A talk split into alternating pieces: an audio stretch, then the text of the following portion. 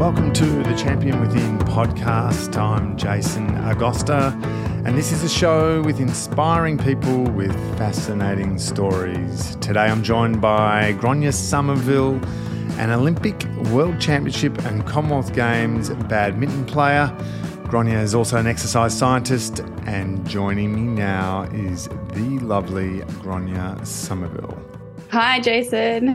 Always good to see you, but we never have a chance to chat about all the things that you do and all the things it takes to be uh, a badminton player at your level, which I'm intrigued about because it's one of those sports that's not popular and probably low in numbers, I assume. But, uh, you know, you were the face of the Olympics in the first week of Tokyo. You, you never knew it until I told you, but you actually brought badminton into the lounge room. And it yeah, was so yeah. cool. Yeah, so it's definitely a smaller known sport in Australia, but it's a it's a huge like probably the top most popular sport in Asia. So it's a big big variation um, across the cultures. But yeah, trying to do our best to make it bigger in Australia. Yeah, so I, I, suppose with that, the first thing I think of, if there's limited numbers, it must be hard to have training partners at a similar level or above you to keep progressing. Yeah, that's definitely a big struggle in Australia. Um, firstly, like partnership options, like I'm a doubles player, women's doubles and mixed doubles. So yeah, definitely need like good partners and there's often limited partners who have the same goals and can have the same commitments and that kind of thing. And then with that yeah sparring and match play and opponents that uh, can challenge us is definitely tough to find. So a lot of that is kind of done overseas or like kind of during tournaments is when we get that opportunity really. Yeah so uh, hence all the travel. Yeah yeah. So a lot of travel this year being an olympic year uh, around 25 tournaments one week at, uh, at each tournament nearly.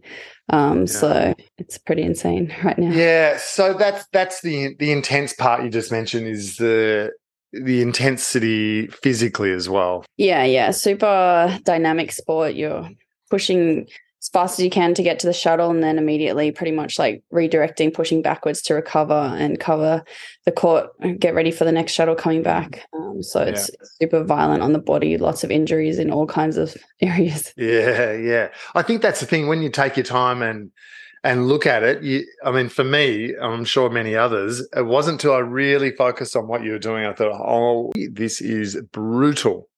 And the hours that you're you do competitively in training, it has to be so taxing, you know, on your body. Yeah, because it's so like it's got everything. It's so physical. It's very skill based, technical. You need to put so many hours in to get to a good level because there's so much technical aspect involved. So yeah, mm. lots of hours on court, and it's really kind of the more you can get on court, the the faster you improve. Yeah, I think I might have mentioned to you when we last spoke that on the tennis court, we know there's the forces go up to seven to nine times your body weight. And I'm sure it has to approach that on the badminton court. So I understand the injuries. The um the interesting thing watching you is there's an incredible amount of power and speed, but there's also this beautiful finesse. And is that something you sort of have to practice as well, like that lightness of touch and positioning?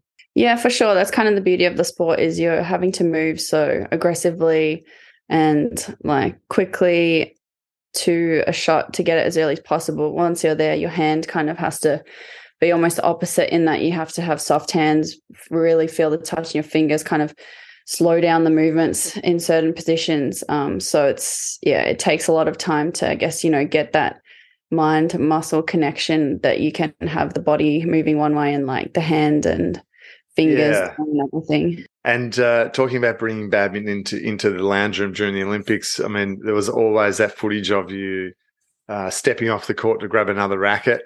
I think because you, you obviously broke one, you had to step off mid point and yeah, grab another yeah. racket. Does that happen often? It actually happens like more often than you know the common Australian would think. That's why like Australia was like, oh my god, this is insane. She's left the court, and in badminton, it kind of like it would happen probably at least once or twice a, a, tournament, you know, between all the players and all the matches playing. So yeah, uncommon. But yeah, we so me and my partner we clashed rackets, so we both went for the same shuttle, and then uh, his racket like hit mine and mine snapped. So the strings were deformed, meaning like if Yeah. I hit it, then it could go like kind of any which way. So yeah, it happens that you run off court and change to a good racket while your partner plays singles for a, a little second.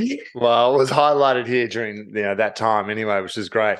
Now I have to go back to um, why badminton and what fascinates you about it. Yeah, I kind of always describe it as um as tennis being a 2D sport. So I grew up playing tennis and I was pretty good at it, but I didn't I didn't find it like interesting. I got really bored at training and like, you know the coaches wanted me to commit more and play more competitively and I just like had no passion for it. Yeah. Um but but when I got to badminton, like I had the hand-eye coordination from tennis. I was able to contact the shuttle straight away and do all that kind of stuff. But how I say it is that like the 3D element of badminton with all the overhead shots means that there's so much more tactical decision making to be made because there's so many more options of where you can hit it. When you think of that 3D element going above like you can hit down you can hit straight up um, yeah, so from every shot there's so many more choices and options meaning that like it's so much more based on where you decide to hit what your opponent's going to do and like setting up the tactics of the play so it's it's to me it's more like you know physical chess and i found that really Mm. interesting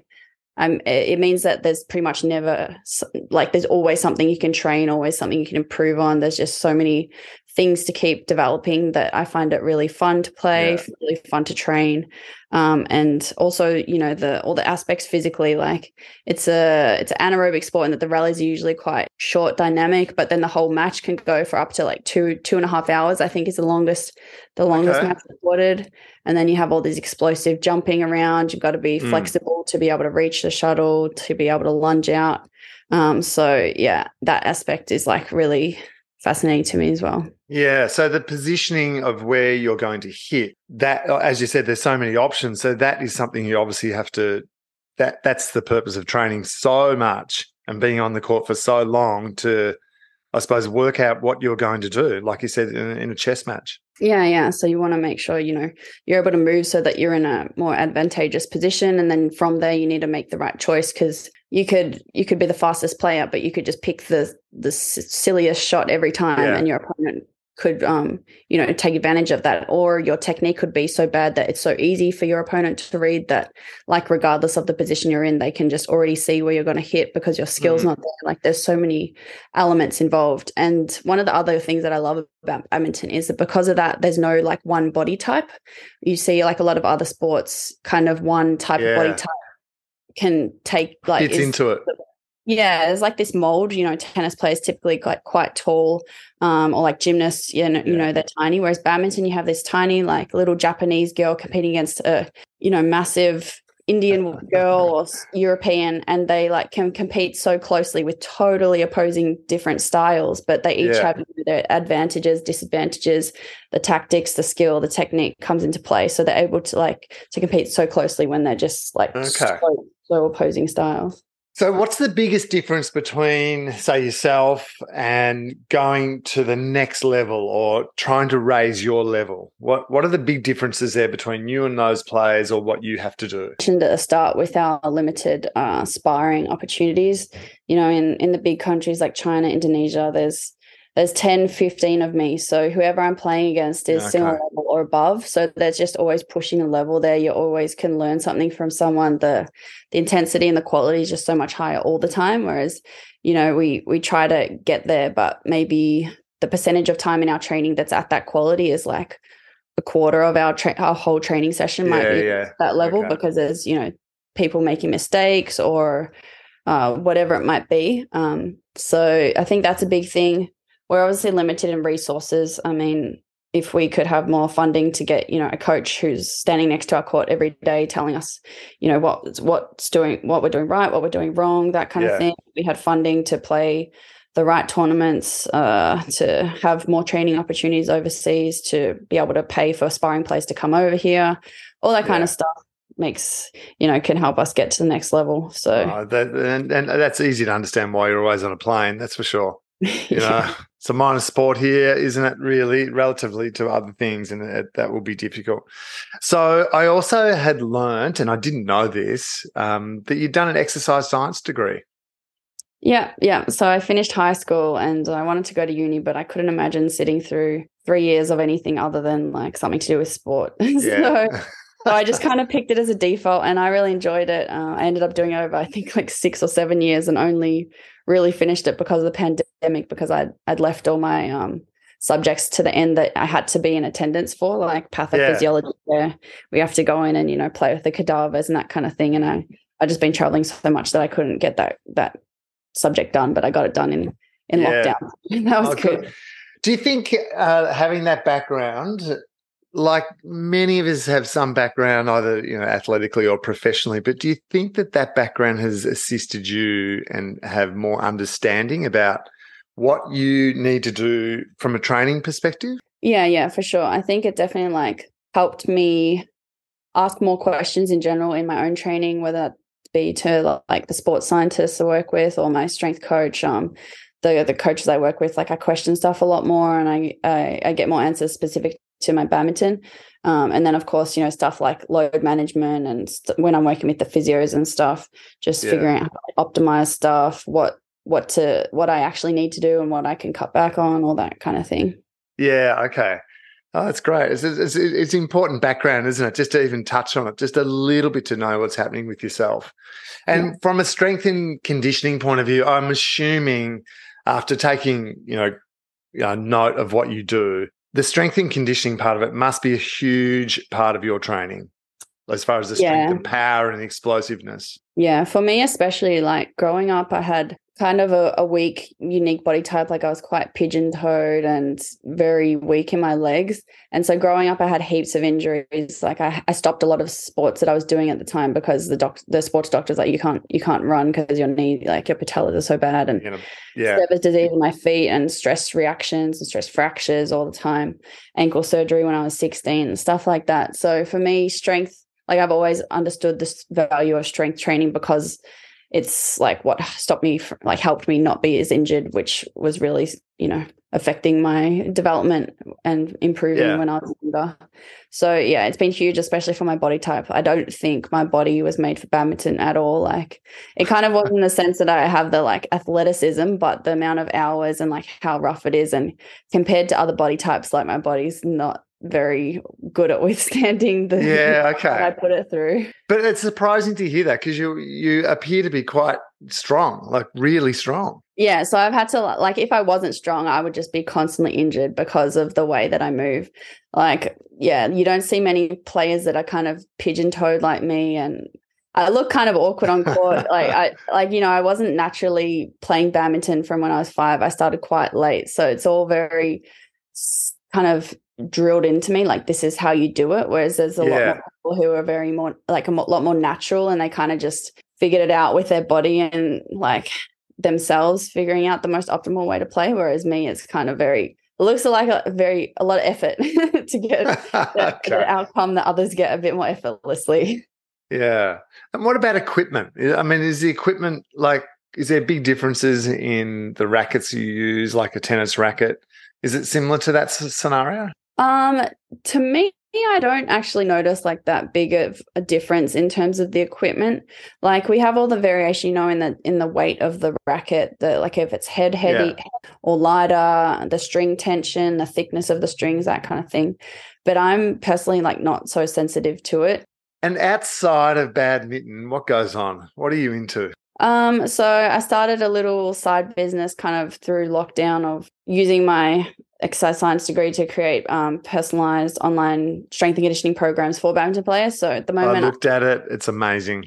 Great job. It's really, I'm trying to really grow amazing. it, but it's a little bit slow while I'm traveling so much and Yeah. quite inconsistent with it. But um, yeah, trying to do that. I do some stuff with you know sponsors, social media, trying to earn some income while I'm spending crazy amounts Yeah. on travel and tournaments. Well, I Uh, actually did see that that um, the entrance fees for you guys and your events is outrageous. I just Yeah, saw that yeah. recently. Yeah, so 200 USD for one tournament. And like you have to make the semi-finals, which is like winning for four rounds or something to even make back that money, let alone all the the flights and accommodation as well.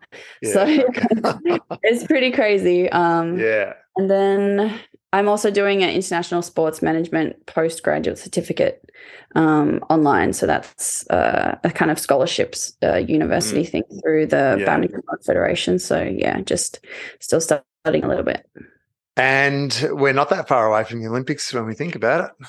So, yeah. what what else is coming up for you?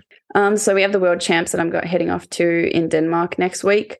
That's the main focus at the moment, and mm. then we're meant to be going to South America for some tournaments after that. Uh, looking forward to a training block, so we should have five weeks around that time. But yeah, we're just away for eight weeks, which is pretty tough, like kind of back to back tournaments. So haven't had much of a chance to train. Um, so feeling a bit detrained in a way. Yeah, okay. oh, well, sometimes it's better to go in underdone than overdone. That's for sure. Yeah, yeah. so, so next year being Olympic year, I'll, I'm assuming you'd be out of the country a fair bit, and there's a lot to chase in through Asia and Europe. Yeah, yeah. So still a lot of tournaments next year. We're playing kind of the smaller ones this year to get more experience um, against, you know, get some more matches. Um, and then next year, hopefully, we're a level up so we can play some of the bigger tournaments and make it past the first round or two. Uh, yeah, that's the goal. Assistants around you, like, is it lots of psychology sessions, lots of coaching sessions, talking about, you know, strategies? What else goes on around the court time? Yeah, so we have two coaches. So like today after training, had a half hour meeting with with them to discuss, you know, what our focuses area uh, focus areas are at training. Yeah. Um, a lot of stuff with our like doubles partnerships and working together and optimizing that and figuring out, you know, the dynamic with us. Um, and then like with that, we ha- we're having our first kind of partnership sports psych uh, session on the weekend because I have two new partners after the Olympics and, you know, different yeah. personalities under pressure, traveling away without a coach for long periods of time. It's, it can get a little okay. Heated. So we're, we're uh, you know, going to be working with a sports psychologist to figure out better ways to communicate and to get the best yeah. out of each other and yeah, make sure that, you know, our goals are aligned and that kind of thing. Yeah. That's a tough one though, isn't it? Like, Uh, obviously you both have to be parallel with what you're thinking and doing the whole time. Yeah, yeah. I think it's super underestimated how much of like a doubles partnership is just purely like relationship management, like totally yeah. outside playing on court, but just like how you can communicate and organize your your lives together and handle the stresses of what when stuff's going bad on court, when stuff's going good on court, just everything that goes on is it's so easy for partnerships to implode. And yeah. I think especially the mixed doubles, a guy and a girl is probably the most sensitive to that. I think like two, I think two girls is maybe a bit easier. Maybe we're better uh, communicators. You think there's but, another level of understanding or something? yeah, yeah. I've yeah, I've been talking to some other mixed players and it's just very easy to to be a struggle in mixed. Yeah, yeah, just the, the communication factor. Hey. Yeah. just leave it on the other side of the white line, please. Yeah. I've got to ask you this: Is there any superstitions you have? No, I don't really have superstitions. I like to kind of feel like it's all more within my control in a way. I don't like to. Yeah, you're straight. Stuff. You're so straight down the line, hey. Yeah, yeah. Pity the partner. That, part, that, that partner better raise his or her game. Hey? Thank you for your time. I have learned so much about you and your sport over a short period of time. And uh, once again, you did bring badminton into the lounge room, and it was so cool for all of us to see. And it just appeared to be so much fun, as as well as the explosive, dynamic aspect of it. And yeah, I loved it. So thank you. And it's always a pleasure catching up with you. And I really appreciate time coming on the champion within. Thank you very much. Thanks, Jason. Happy to be here.